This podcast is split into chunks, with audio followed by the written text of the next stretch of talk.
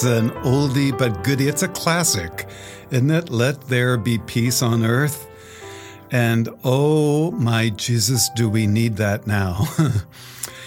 anyway, my friends, thank you for joining us once again in prayer, turning our all, all our being and hearts and desires and loves. Let's let's just put it into God's hands right now as we begin our prayer. Here at the God Minute, I'm Father Ron. Thanks for joining us.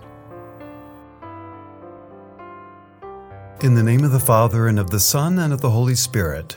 Amen. Amen. O Lord, open my lips, and my mouth shall declare your praise. Psalm 29 The Lord is King. Give to the Lord, you sons and daughters of God. Give to the Lord glory and might. Give to the Lord the glory due his name. Bow down before his holy splendor. The voice of the Lord is over the waters. The God of glory thunders. The Lord over the mighty waters. The voice of the Lord is power. The voice of the Lord is splendor. The voice of the Lord cracks the cedars. The Lord splinters the cedars of Lebanon, makes Lebanon leap like a calf and Sirion like a young wild ox. The voice of the Lord strikes with fiery flame. The voice of the Lord shakes the desert. The Lord shakes the desert of Kadesh. The Lord sits enthroned above the flood.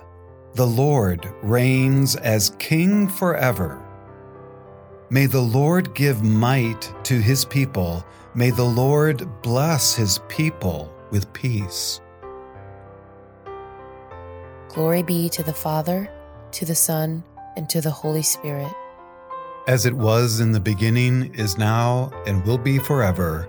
Amen.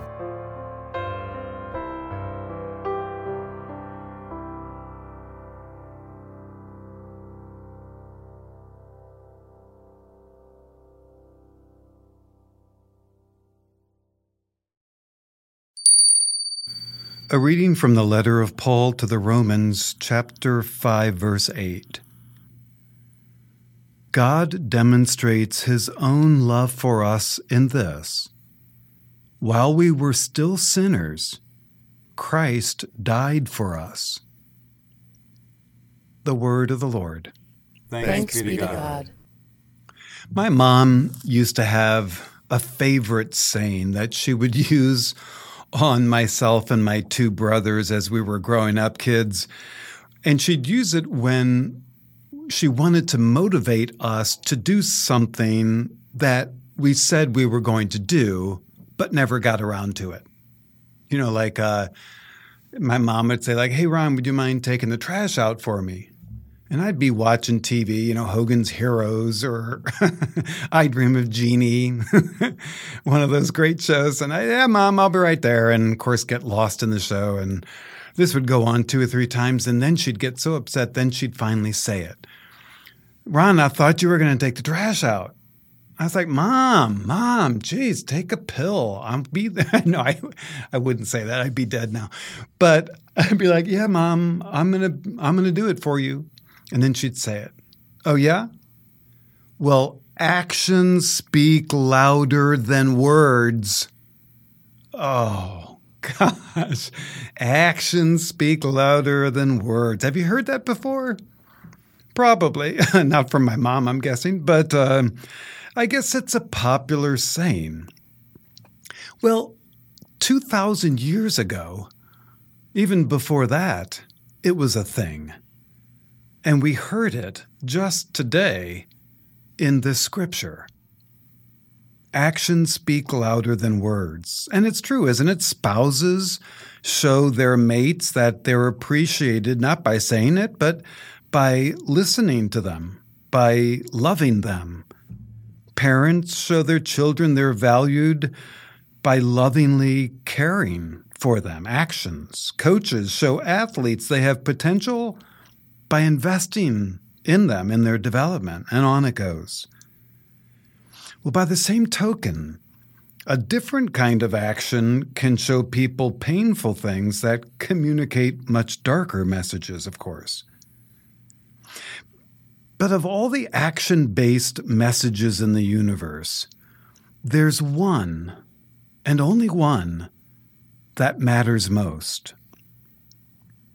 When we want to be shown who we are in God's eyes, we need look no further than his actions on the cross. It's why we have crosses around our necks, on our hands, on our walls. It's the central figure of who we are. In Romans, we just heard, Paul wrote, God demonstrates his own love for us in this He gave his life for you. The cross shows us who we are, those whom God so loved that he gave his one and only Son for us, for you.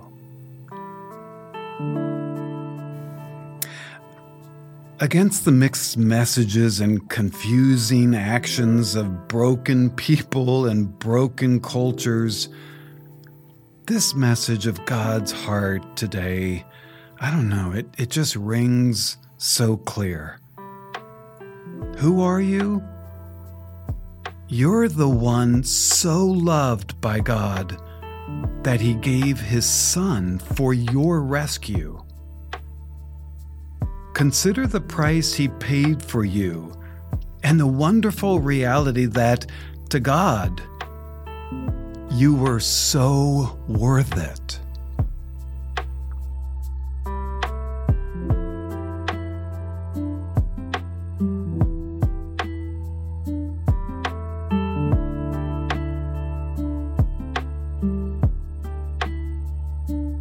And together, in the words of Jesus, Our Father, who art in heaven, hallowed be thy name.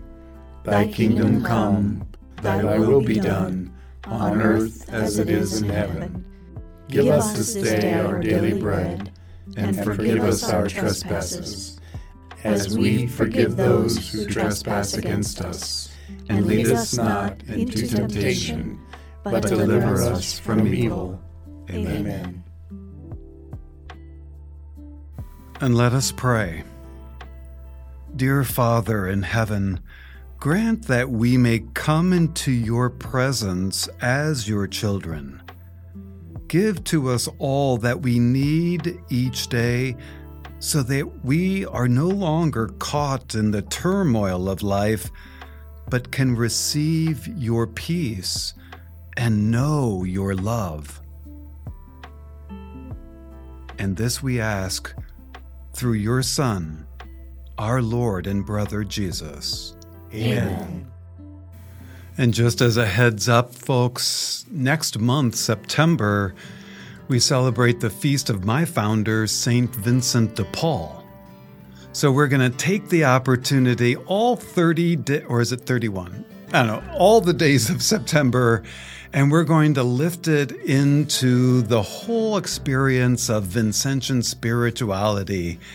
And I think you're really going to love it. It's, it's still our prayer, but we're just going to have a certain take on it that I think you'll really appreciate and grow in your own awareness, your own appreciation for the great diversity and, and richness of our faith, especially as it comes to us in the Vincentian tradition. So, we got some special guests to be with us as well. Anyway, lots of good stuff coming up. Thank you. Thanks for being here today. May God's blessing be upon you in the name of the Father, and of the Son, and of the Holy Spirit. We'll see you tomorrow.